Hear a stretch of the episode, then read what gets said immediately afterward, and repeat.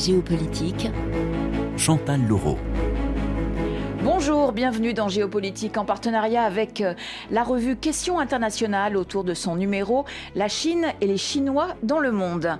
Les différentes euh, diasporas chinoises sont-elles considérées par Pékin comme des instruments de puissance, des relais stratégiques dans sa quête euh, d'hégémonie régionale d'abord, mondiale ensuite? Quel rôle joue l'Afrique dans le dessin chinois de changer l'ordre mondial? Comment le gouvernement chinois contrôle-t-il ses ressortissants vivant à l'étranger ou ses opposants en exil. Quel lien existe-t-il entre Pékin et une entité chinoise comme Singapour? La réunification avec l'autre Chine, Taïwan, reste-t-elle la priorité du président Xi Jinping? On en débat avec nos invités. Françoise Nicolas, bonjour. Bonjour. Vous êtes directrice du Centre Asie de l'IFRI, l'Institut français de relations internationales. Jean-Pierre Cabestan, bonjour. Oui, bonjour, oui. Vous êtes directeur de recherche émérite au CNRS et chercheur associé à Asia Centre, basé à Hong Kong. Les diasporas d'origine chinoise à travers le monde rassembleraient entre 50 et 60 millions de personnes, auxquelles il faut ajouter les expatriés, les étudiants et les réfugiés. Françoise Nicolas, pourquoi la Chine continentale tient-elle à conserver des liens, quelle que soit leur nature, avec ces communautés très disparates? Oui, j'aimerais d'abord insister sur le côté disparate de ces communautés.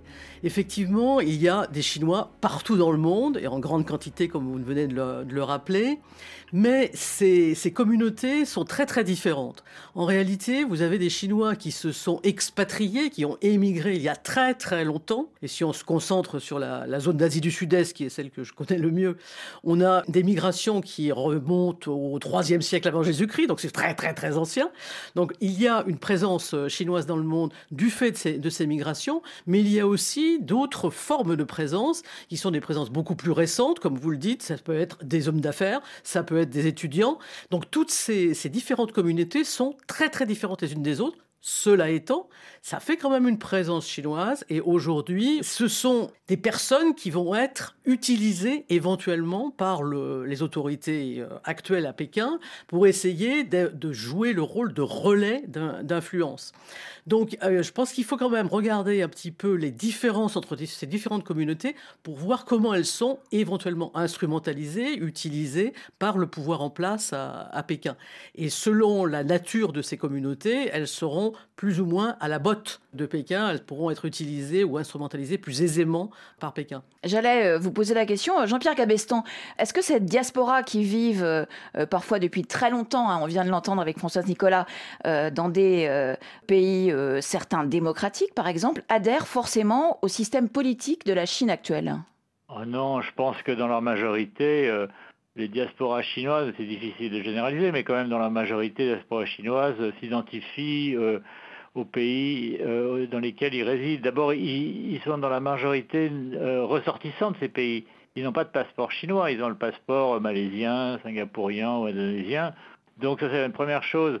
Et surtout s'ils sont euh, des, membres de, communautés anciennes hein, qui sont implantés depuis longtemps dans son pays, ils ont gardé ou repris des liens avec la Chine populaire pour des raisons à la fois familiales mais surtout aussi économiques, hein, commerciales mais euh, ils s'identifient beaucoup plus à leur pays de résidence, leur pays d'adoption qu'à la Chine. Et c'est un peu la limite, si vous voulez, de la, euh, cette politique de front unique qu'essaye de développer la Chine à l'égard des Chinois d'outre-mer, c'est que bon, c'est des Chinois d'outre-mer qui restent prudents et souvent neutres, euh, tout au moins de manière publique, à l'égard de la Chine. Ils ne vont pas tenir des propos anti-chinois mais ils ne sont pas forcément faciles à être instrumentalisés. Alors vous avez euh, évidemment des, exceptions, notamment récemment en Australie, on a, aperçu qu'il y avait un représentant, euh, un membre du Parlement australien qui était d'origine chinoise, qui, qui, était vraiment le porte-parole de Pékin au sein de ce Parlement, mais ce sont des exceptions en général.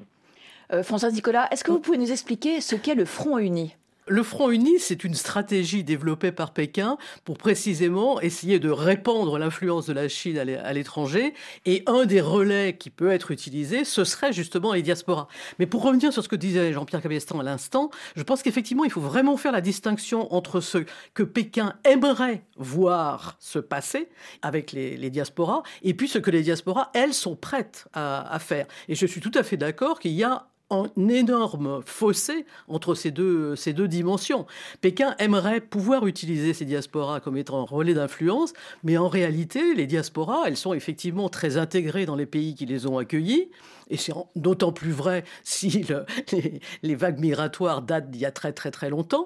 Donc dans ce cas-là, elles sont éventuellement enclines à faire du business, peut-être avec la, Chine populaire, si c'est dans leur intérêt euh, économique, mais être vraiment instrumentalisées par le pouvoir politique à, Pékin, ça, je pense qu'il y a quand même un, fossé jusqu'à ce que ça, arrive. Donc là, il y a la volonté de Pékin et puis il y a la réalité sur le terrain. il y a quand même, une, euh, je, pense, un fossé assez, assez important entre les deux. Cela étant, ça n'exclut pas que certains peuvent voir un intérêt à se rapprocher de Pékin et à euh, suivre la, ligne.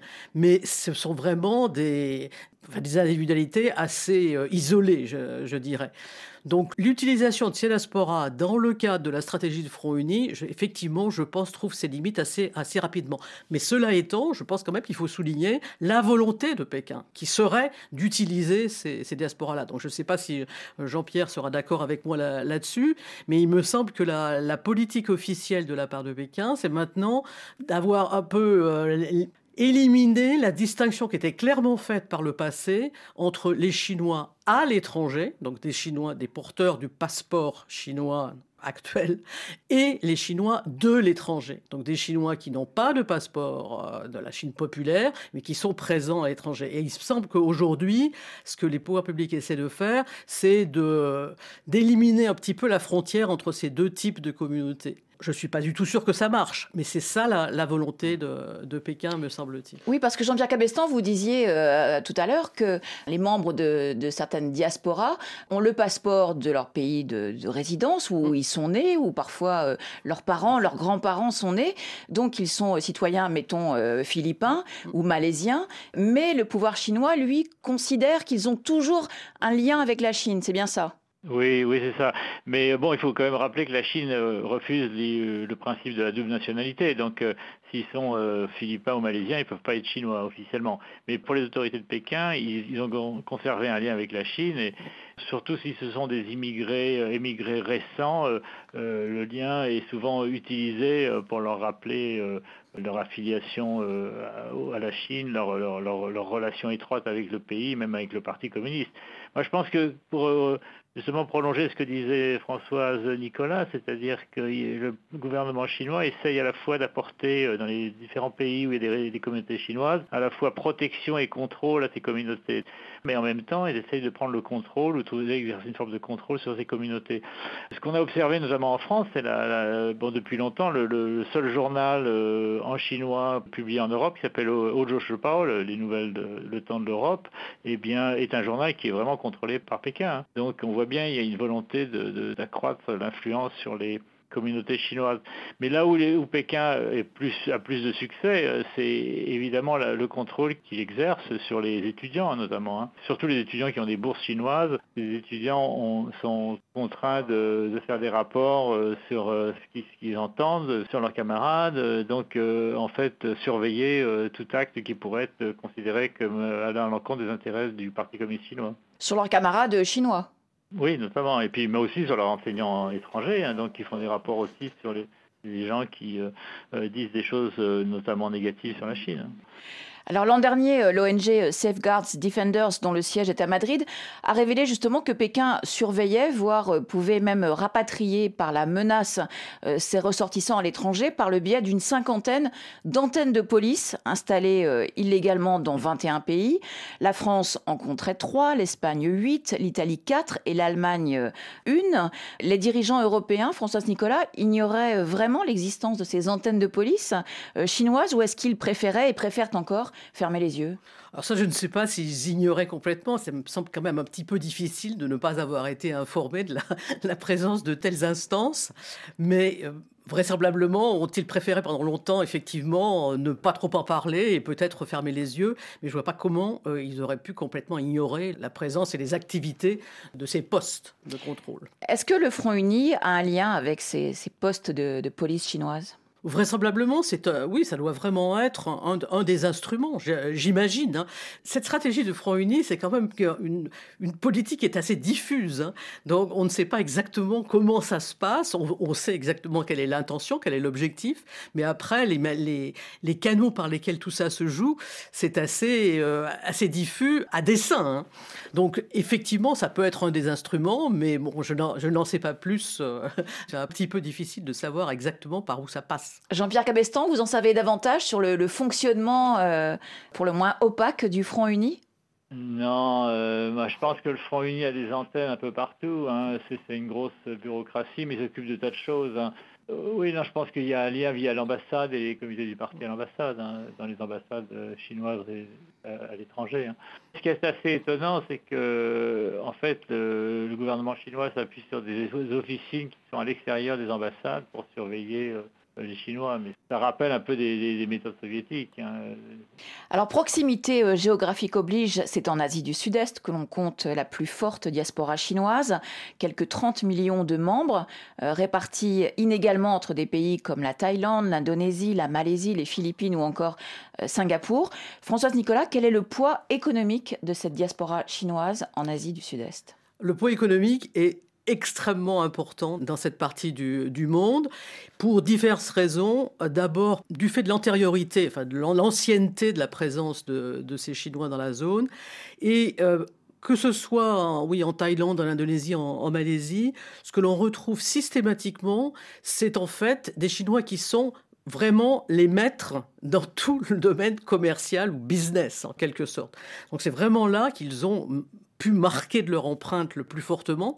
Et du coup, ce que l'on voit, c'est que le, tout le domaine économique est très largement dominé par ces, minorités chinoises dans certains pays. Ce sont vraiment des minorités. Dans le cas de la, de la Malaisie et de l'Indonésie, ce sont des minorités, mais ils sont très puissants et, économiquement.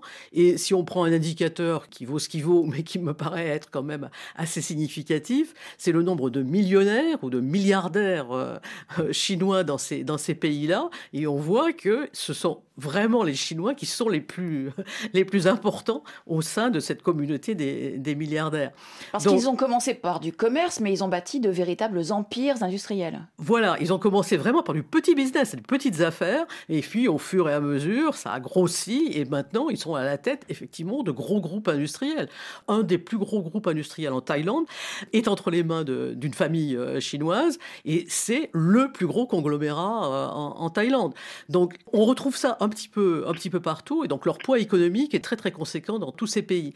Mais ce qui est intéressant, la différence qu'on peut euh, identifier entre ces différentes euh, diasporas en Asie du Sud-Est, c'est que dans certains pays, elles restent minoritaires et vraiment du fait de leur euh, caractère minoritaire, très aisément identifiables. Alors que dans d'autres pays où le poids de la présence chinoise est plus important, comme en Thaïlande, là, ils ont été beaucoup mieux intégrés du fait notamment du facteur religieux par parenthèse, et donc du coup ils sont moins aisés à identifier comme étant vraiment chinois. Ils sont sinotailles plutôt que d'être chinois, alors que dans le cas de la Malaisie ou de l'Indonésie, on dira voilà c'est une communauté chinoise ou c'est un chinois. Euh, donc les, situations diffèrent d'un pays à l'autre, beaucoup plus fondues dans la masse dans le cas de la, la Thaïlande et plus clairement identifiables comme minorité dans les autres pays. Il reste que il joue un rôle économique majeur dans tous ces pays. Françoise Nicolas, vous parliez tout à l'heure euh, euh, de la différence entre le, poids démographique euh, de ces diasporas chinoises et leur poids économique. Est-ce que leur réussite économique est bien ou mal perçue par la population locale? Alors premier point, effectivement, il y a un décalage total entre le poids démographique et le poids économique. Ça n'a rien à voir. Et le poids économique est très important, même si le poids démographique est assez faible. Donc même si on se retrouve face à des pays dans lesquels cette communauté chinoise est minoritaire, comme je disais pour le cas de la Malaisie ou de l'Indonésie, leur poids économique est très important. Ça, c'est le premier point euh, vraiment à, souligner. Après, en temps normal, je vais dire, ces, communautés ne posent pas de problème et sont tout à fait bien euh, reçues, accueillies par le reste de la, de la population. Il n'y a pas de jalousie, de ressentiment? Ça, c'est le en temps normal. Et dès l'instant qu'il y a des tensions, pour une raison ou l'autre, hein, par exemple à l'occasion de la crise financière en 97-98, très rapidement on voit que le mécontentement peut se focaliser sur ces communautés euh, chinoises qui vont être euh, montrées du doigt comme les boucs émissaires qui réussissent mieux que les autres, qui s'en tirent mieux que les autres. Et donc là, je dirais qu'il faut faire à nouveau une distinction entre le temps normal où tout se passe bien et les situations de crise ou de difficulté où assez rapidement ces communautés euh, minoritaires chinoises peuvent être euh, prise comme bouc émissaire par le reste de la, de la population. Donc on ne peut pas vraiment faire de généralité sur la manière dont ces communautés sont accueillies par le, le reste de leurs euh, concitoyens. Est-ce que le marché de la Chine continentale est le premier débouché des businessmen de la diaspora chinoise ou pas forcément? Euh, c'est le premier débouché pour toutes les économies de la, de la région. Si vous regardez le, le commerce de l'ASEAN, le bloc de l'ASEAN, les dix pays d'Asie du Sud-Est, leur premier débouché, c'est la, la, Chine. Leur premier partenaire commercial, c'est la Chine. Mais, pas mais c'est pas exclusif, c'est pas une relation exclusive. Non, ça ne tient, ça ne tient pas simplement au fait qu'il y, a des, il y a des communautés chinoises, c'est pas ça. C'est simplement que la Chine, c'est le gros voisin euh, très très important aujourd'hui. C'est une, une, économie qui, jusqu'à présent en tout cas, était assez dynamique. C'est un débouché tout naturel. Et donc, c'est le premier partenaire commercial pour tous les pays de la zone. Et ça, qu'il y ait des, des diasporas ou pas, ça, ça aura un rapport assez éloigné. Et alors, quelle place euh, occupe euh, euh, cette diaspora chinoise d'Asie du Sud-Est dans le projet d'hégémonie régionale de Xi Jinping? C'est compliqué? C'est un peu, oui, c'est assez compliqué parce que, évidemment, Xi Jinping, avec son projet des, routes de la soie, si c'est à ça que vous faites allusion, il est évident que l'Asie du Sud-Est, c'est le territoire rêvé, la zone rêvée pour lancer, enfin pour mettre en œuvre ce, projet des routes de la soie. C'est la zone la, plus proche. Il y a une proximité culturelle, donc ça va être facile de dérouler, de développer ce projet dans cette euh, zone-là. Bon, ça se passe pas non plus euh, aussi facilement que ça, toujours. Ça peut être un petit peu compliqué parce que euh, les populations, enfin les pays, pas plus que les populations, les, pays, les gouvernements dans ces différents pays euh, peuvent trouver que les, projets chinois prennent un peu trop d'importance ou que les projets chinois entraînent les, pays dans des situations de dépendance trop importantes. Si vous regardez le cas du Laos, qui est le plus proche de la, Chine et dans lequel la Chine a déroulé son projet des routes de la soie, notamment par la construction d'une voie ferrée, ça a vraiment placé le, Laos dans une situation de dépendance absolue vis-à-vis de la Chine. Et là, euh, il y a certaines, certaines réticences. Alors, le pouvoir en place apparemment euh, est un petit peu coincé, donc accepte ça. Euh, certaines fractions de la population acceptent la présence chinoise un peu, un peu moins bien. Quel est le lien aujourd'hui entre euh, euh, la Chine continentale et Singapour? Pourquoi est-ce que le modèle euh, de Singapour a longtemps fasciné les dirigeants chinois? Oui, il semble qu'effectivement il y a une fascination pour ce modèle de Singapour et ce sont eux qui l'évoquent le, plus, le plus fréquemment. Je pense que la, réussite économique associée à un certain comment on pourrait dire ça poliment, pas de l'autoritarisme, mais un, pouvoir fort, on va dire pouvoir politique fort, euh, ça, ça parle euh, vraisemblablement au, pouvoir euh, politique à Pékin.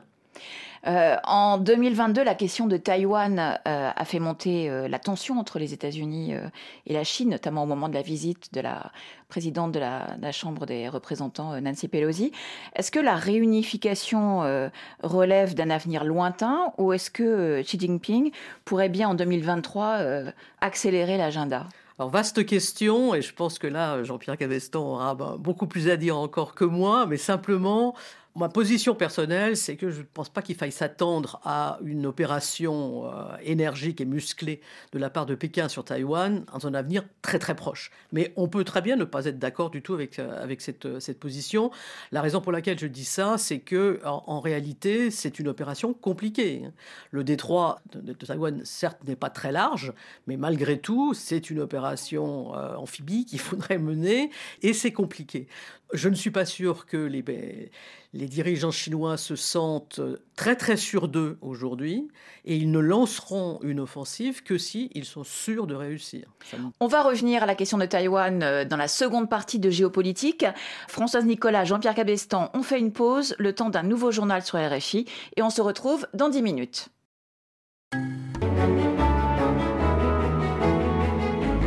Géopolitique. Chantal Laureau. Bonjour, bienvenue si vous nous rejoignez pour la seconde partie de Géopolitique en partenariat avec la revue Questions internationales autour d'un numéro consacré à la Chine et les Chinois dans le monde. Deux chercheurs spécialistes de la Chine qui ont contribué à la revue sont avec nous aujourd'hui, Françoise Nicolas et Jean-Pierre Cabestan. Euh, avant la, pause, on parlait, euh, Jean-Pierre Cabestan, de la question de, Taïwan. Euh, Françoise Nicolas nous disait qu'elle ne pensait pas vraiment plausible une intervention chinoise à Taïwan dans un avenir proche. Est-ce que vous êtes d'accord avec elle? Oui, oui, je suis d'accord avec elle euh, pour des tas de raisons. Hein. La complexité d'une opération militaire de type débarquement, même un blocus de l'île euh, paraît euh, difficile à organiser, surtout à tenir. Je voudrais insister quand même sur les, conséquences internationales de toute tentative d'annexion de Taïwan par la Chine populaire. Euh, il y aurait forcément une réaction américaine. Euh, ça peut vraiment embraser la région, euh, notamment impliquer aussi les américains dans, la, dans la zone, en particulier le Japon, qui est très proche de, de Taïwan, géographiquement, mais aussi politiquement. Donc, c'est vraiment, à mon avis, une, hypothèse assez peu plausible. Mais évidemment, il y a beaucoup de gens qui spéculent sur cette, notamment d'Américains, hein, qui spéculent sur cette éventuelle agression chinoise contre Taïwan. C'est une manière de faire monter les enchères aussi, euh, c'est une manière euh, d'accélérer aussi l'adaptation euh, des forces armées américaines à une Chine qui est beaucoup plus puissante qu'autrefois et afin de maintenir une forme de crédibilité américaine dans la zone et de crédibilité des États-Unis face à, à leurs alliés, notamment les Japonais, mais aussi les, les, Coréens, les Philippins et les autres. Donc cette pression qui a été exercée depuis l'arrivée au pouvoir de Xi Jinping, va se maintenir. Euh, on voit bien que la Chine avance euh, notamment dans ce qu'on appelle les zones grises, hein, c'est-à-dire euh, une stratégie de coercition, mais qui reste en deçà du seuil de la guerre par des, notamment des, gesticulations de l'armée de l'air, mais aussi de la marine chinoise autour de Taïwan. Mais je ne pense pas que dans un avenir prévisible, la Chine ira plus loin. Jean-Pierre Cabestan, la Chine est devenue en 20 ans le premier partenaire de l'Afrique. Elle accorde des prêts, finance et construit des ports, des routes, des voies ferrées, des stades, des centrales électriques. Elle extrait des matières premières, domine le marché des télécoms. Où vont s'arrêter les appétits chinois en Afrique? Alors, euh, écoutez, la Chine est un partenaire euh, essentiel de l'Afrique, mais elle n'est pas le seul partenaire. Là, je vous arrête tout de suite. Quand vous dites que c'est le premier partenaire euh, de l'Afrique, le premier partenaire commercial de l'Afrique, ça reste l'Union européenne quand même. La Chine est le deuxième. Euh, alors, comme partenaire pays, oui, elle est devant les autres, hein, notamment devant euh, les États-Unis, euh, devant l'Inde, le Brésil et les autres émergents. Mais elle est, elle est loin d'être la seule en Afrique. Là où elle domine véritablement, c'est dans le secteur des infrastructures, qu'elle a, trusté. Hein. Elle, occupe aujourd'hui une position dominante grâce à des prêts, euh, notamment de, ces banques d'État, hein, la banque euh, Exim Bank et la banque chinoise de développement. Et donc ça, c'est ça qui a permis à la Chine de marquer des points et à dominer un certain nombre de secteurs, dont le secteur des télécoms, euh, grâce à Huawei notamment et le secteur portuaire aussi, la Chine construit un certain nombre de ports, puis les projets de chemin de fer qui sont euh, aujourd'hui euh, souvent critiqués parce qu'ils sont euh, évidemment des, très chers, mais aussi ils sont peu rentables. Donc oui, la Chine occupe cette place dominante, mais elle n'est pas le seul pays à, avancer ses pions. Je pense aux autres émergents. Parmi les émergents qui sont particulièrement actifs ces dernières années, il y a par exemple la Turquie, hein, qui aussi pris des parts de marché dans le domaine des infrastructures euh, au détriment de la Chine euh, et aussi des anciens euh, partenaires, notamment les partenaires européens. Et est-ce qu'en Afrique, la Chine est un concurrent pour la Russie? La Chine et la Russie, si vous voulez, n'avancent pas exactement dans les mêmes secteurs. La, Russie, c'est surtout dans le secteur de la sécurité qu'elle est présente, un peu dans le secteur minier, mais euh, la Chine, elle est présente euh, surtout de manière, de manière économique, euh, à travers ses entreprises, à travers ses projets de développement, et puis aussi un réseau diplomatique beaucoup plus dense que le, réseau russe, auxquels on peut ajouter les instituts Confucius, qui sont aussi en nombre important en Afrique. J'ajouterais aussi une dimension qui est souvent peu visible, hein, c'est les relations de parti à parti que le Parti communiste chinois a établi avec plus d'une centaine de partis politiques africains. Donc c'est un moyen aussi euh, d'influencer les élites africaines et peut-être, euh, bon, parfois dans certains pays de les capter d'ailleurs. C'est un moyen d'influence qui est assez important. Françoise Nicolas Je suis tout à fait d'accord avec ce qui vient d'être expliqué par euh, Jean-Pierre Cabestan. il y a un point qui me paraît être intéressant à souligner, c'est que très souvent on dit la Chine est le premier investisseur en Afrique. Et puis, quand on regarde les chiffres, on se rend compte que c'est pas du tout le cas. Et ça rejoint ce que disait Jean-Pierre Cabestin à l'instant. Pourquoi on se trompe hein? Pourquoi on se trompe? Parce que si vous allez sur le terrain, on voit des Chinois partout. Et on voit des entreprises chinoises partout. Donc on se dit, ah voilà, ils investissent. Et en réalité, non. Ce qu'ils font, c'est qu'ils accordent des prêts qui permettent la réalisation de certains projets, et notamment effectivement des projets d'infrastructure. Donc ce ne sont pas des investissements directs au sens strict du terme, mais ce sont des projets réalisés par les entreprises chinoises sur prêts accordés par les, banques politiques, effectivement, que sont Exim Bank et euh, China Development Bank. Donc du coup, euh, ce ne sont pas vraiment des, investissements directs, ce sont des quasi-investissements directs, mais ça met les, pays qui reçoivent ces activités dans une situation de dépendance qui est beaucoup plus importante que ça ne serait le cas avec des investissements euh, directs euh, tels qu'on les définit euh, traditionnellement. Alors justement, comment les pays africains vont-ils gérer leurs dettes vis-à-vis de la Chine? Est-ce que ça risque de poser un, problème à plus ou moins long terme pour les deux parties? Bon, ça met les pays africains clairement dans une situation de dépendance, surtout si ces projets, effectivement, sont des projets qui sont très très importants et pas franchement rentables.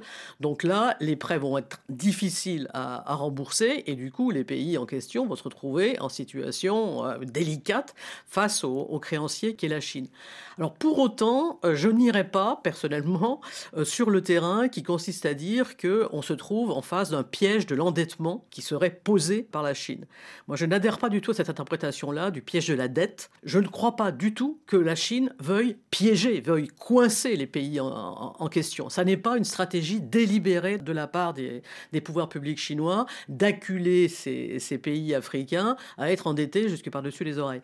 C'est absolument pas une stratégie délibérée. Il se trouve qu'ils se retrouvent effectivement dans cette situation difficile et que les Chinois ont dans les contrats qui les lient à ces pays africains, inclut toute une série de conditions qui leur permettent de retomber sur leurs pattes, en quelque sorte, en cas de situation trop difficile et en cas de situation d'incapacité de, remboursement. Là, ils peuvent mettre la main sur euh, les actifs en, question ou se rémunérer autrement sur la base de ressources euh, naturelles, euh, que sais-je. Mais ça n'est pas, à mon avis, une stratégie délibérée pour piéger les pays africains. Les pays africains, ce n'est pas d'ailleurs que les pays africains, ça a été le cas du Sri Lanka aussi dont tout le monde parle abondamment.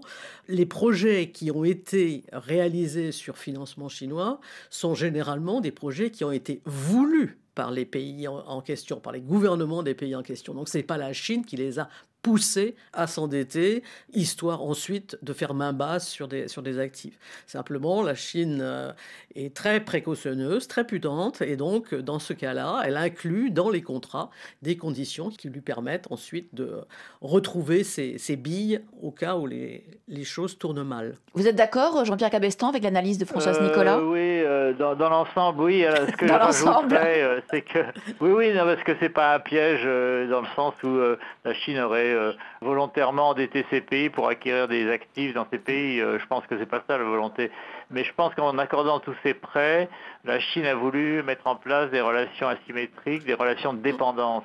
Et donc ces pays sont devenus dépendants de la Chine, dans des, parfois dans des proportions très importantes. Hein. Je pense à Djibouti euh, ou, ou, le Kenya par exemple, qui sont dans une situation préoccupante. Ce n'est pas tous le cas. Et la dette africaine, bon, François Nicolas le sait mieux que moi, elle n'est pas seulement euh, à l'égard euh, du créancier chinois. Il y a beaucoup de créanciers européens également. Donc, mais il y a des pays qui sont beaucoup plus exposés à la Chine que d'autres. Et la Chine a acquis dans un certain nombre de pays, notamment la Zambie, une position euh, très très forte et il a créé une situation de dépendance euh, qui, les, qui les pattes à ces pays, qui maintenant euh, votent à l'ONU des résolutions pro-chinoises ou, ou s'abstiennent de, de, prendre des, de signer des résolutions notamment qui critiqueraient la Chine. Donc la Chine a neutralisé ces pays. pendant la question du Xinjiang et la question de Hong Kong, ces pays abondaient dans des dans la, résolution euh, chinoise, pro-chinoise. Donc ça, c'est quand même euh, une des conséquences politiques, aussi diplomatiques de cette euh, asymétrie et cette dépendance qui est mise en place. Oui, vous dites,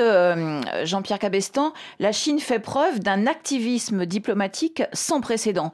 Et la tournée en Afrique le mois dernier du chef de la diplomatie chinoise en est un bel exemple. En une semaine, King Gang a quadrillé le continent, Éthiopie, Angola, Afrique du Sud, Bénin ou encore Égypte.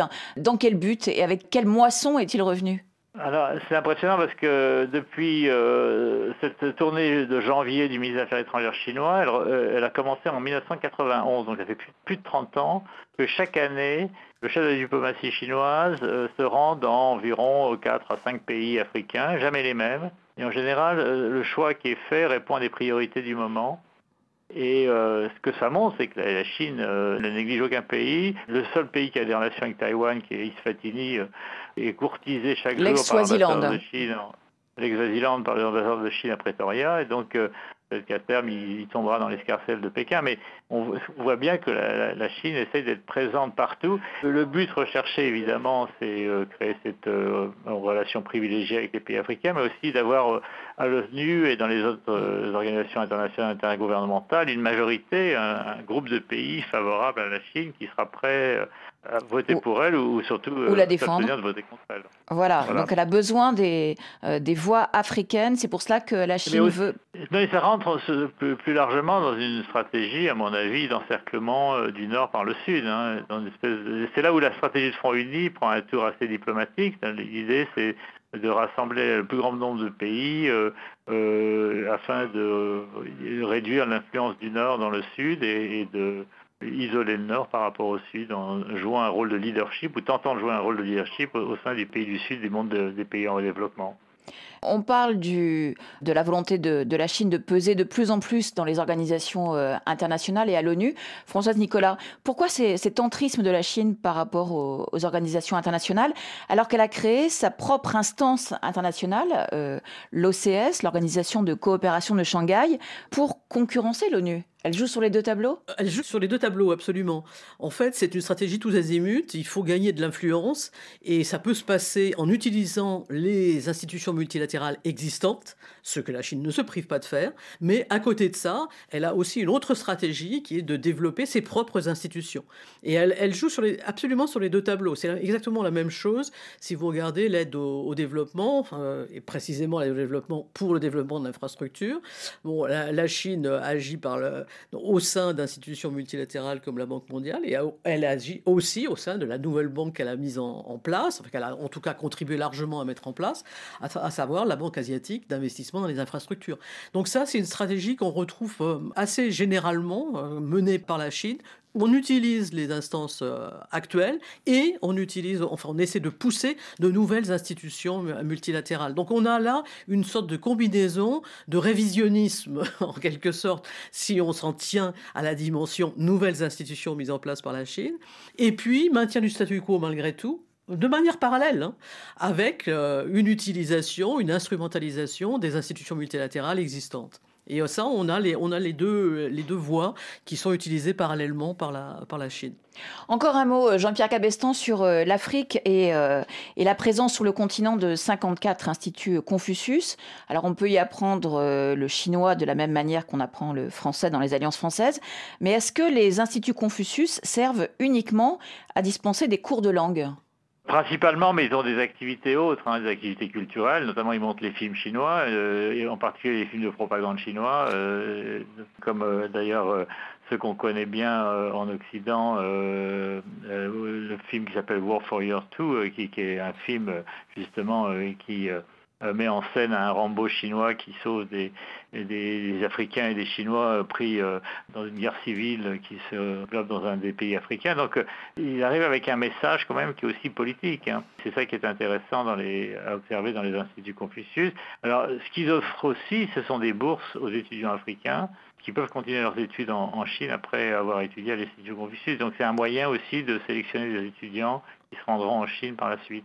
Donc c'est un, moyen d'influence euh, important, à mon avis, de la Chine euh, dans les pays africains. Alors si la Chine est incontournable en Afrique, elle joue aussi euh, un rôle croissant au Proche et au Moyen-Orient. Comment la Chine réussit-elle à avoir de bonnes relations entre des, frères ennemis comme par exemple Israël et l'autorité palestinienne, Israël et l'Iran qui se haïssent cordialement? Comment réussit-elle à rester sur cette ligne de crête? Alors, euh, d'une manière générale, la Chine reste à l'écart de ses conflits politiques et euh, met en avant surtout sa relation euh, de coopération économique avec ces pays. Pour le, le Moyen-Orient est très important pour la Chine parce que plus de la moitié de ses hydrocarbures viennent encore du Moyen-Orient, son gaz naturel en partie aussi mais elle a de très bonnes relations avec Israël parce que d'Israël, elle récupère pas mal de technologies modernes. Et, donc euh, elle arrive à, maintenir cette relation euh, en évitant le, terrain miné des, questions politiques. Sauf euh, à essayer de rallier ces pays musulmans à sa politique euh, au Xinjiang. Et ce qu'on observe, c'est que, sauf à l'exception de la Turquie, hein, étant donné la proximité entre la Turquie et la communauté ouïghour, mis à part la Turquie, la Chine est parvenue à neutraliser la question du Xinjiang euh, au, sein de ces pays musulmans parce qu'il y a une certaine, un certain éloignement, si vous voulez, euh, une certaine distance entre euh, ces pays et, la cause ouïghour. Donc, et, les relations économiques entre la Chine et ces pays ont contribué à, à neutraliser la question donc, et à éviter euh, que ces pays se mobilisent contre la Chine autour du Xinjiang. Vous voulez dire que de la même manière que les pays arabes euh, normalisent euh, peu à peu leurs relations avec Israël en sacrifiant la cause palestinienne, les pays musulmans, de l'Indonésie au Pakistan, s'entendent avec Pékin en fermant les yeux sur les massacres de Ouïghours au Xinjiang? Voilà, euh, c'est-à-dire qu'ils sont euh, devenus tellement dépendants de la Chine sur le plan économique euh, qu'ils préfèrent ne pas trop faire de vagues sur la question du Xinjiang. Et puis même là, il y a, au sein de ces pays musulmans, il y a un manque de, de connaissances, mais aussi un manque de solidarité, si vous voulez, avec la cause ouïghour, qui est une cause qui est portée par une communauté qui est avant tout turque plus qu'arabe. Qu'est-ce que la fin euh, soudaine de la politique euh, zéro Covid a changé dans la quête euh, d'hégémonie mondiale de la Chine, Françoise Nicolas? Alors, je pense qu'aux yeux de Xi Jinping, ça n'a rien changé du tout. il continue de proclamer que c'était la bonne stratégie et que de toute façon, la stratégie chinoise a conduit à moins de morts que dans les autres pays ce qui reste par parenthèse à, démontrer, mais si on se base sur les, chiffres officiels qui sont donnés par le pouvoir chinois, ça, reste vrai. Donc je pense que de son point de vue, euh, il n'y a pas vraiment de, changement. Par contre, la perception que l'on en a à l'extérieur et le fait qu'on a eu ce, changement de pied très précipité, un changement de stratégie qui n'a pas été préparé du tout. Je pense malgré tout que vu de l'extérieur, on a quand même l'impression que ça a été un petit peu euh, le sauve qui peut. Donc je ne suis pas sûr que l'image de la, Chine en, sorte euh, grandie. Jean-Pierre Cabestan, votre, votre point de vue sur cette fin brusque, inattendue, soudaine de la politique zéro Covid? Bah, ben, je pense que le gouvernement de Xi Jinping a du, du mal à justifier ce retournement de politique hein, qui était euh, évidemment assez improvisé et assez mal géré, hein, qui a plutôt démontré un défaut de gouvernance plutôt que euh, justement une efficacité d'un pays autoritaire par rapport au pays démocratique. Et là, ça a eu à la fois des conséquences intérieures, puisqu'il y a une certaine, un certain doute qui s'est manifesté au sein de la société chinoise par rapport à Xi Jinping et au gouvernement actuel, mais aussi à l'extérieur, euh, où la Chine est quand même dans une position plus vulnérables pour euh, continuer de donner des leçons euh, idéologiques au reste du monde. Donc euh, c'est pour ça qu'en fait, je pense que Xi Jinping est, et le gouvernement chinois essaye de, passer maintenant de manière assez euh, radicale à l'après-Covid et d'oublier un petit peu cette crise en, si vous voulez, adoptant une politique étrangère un peu plus flexible, c'était le cas auparavant. Alors il y a d'autres facteurs, notamment les difficultés économiques, hein, qui euh, expliquent pourquoi maintenant euh, le gouvernement chinois essaye de vraiment d'améliorer ses relations à la fois avec l'Union européenne, le Japon, mais aussi avec la visite de Blinken cette semaine à, Pékin avec les États-Unis. Hein. Il y a donc une volonté de stabilisation des relations avec euh, les pays occidentaux euh, du côté de Pékin. Merci à tous les deux d'avoir euh, participé à Géopolitique. Françoise Nicolas, directrice du Centre Asie de l'IFRI, et Jean-Pierre Cabestan, euh, chercheur associé à Asia Centre, auteur de Demain la Chine, guerre ou paix? Point interrogation, paru aux éditions Gallimard. Merci à Nathalie Laporte qui a réalisé cette émission et à Raphaël Pluxva et à Yasmine Boulan qui m'ont aidé à la préparer. À demain et d'ici là, portez-vous bien.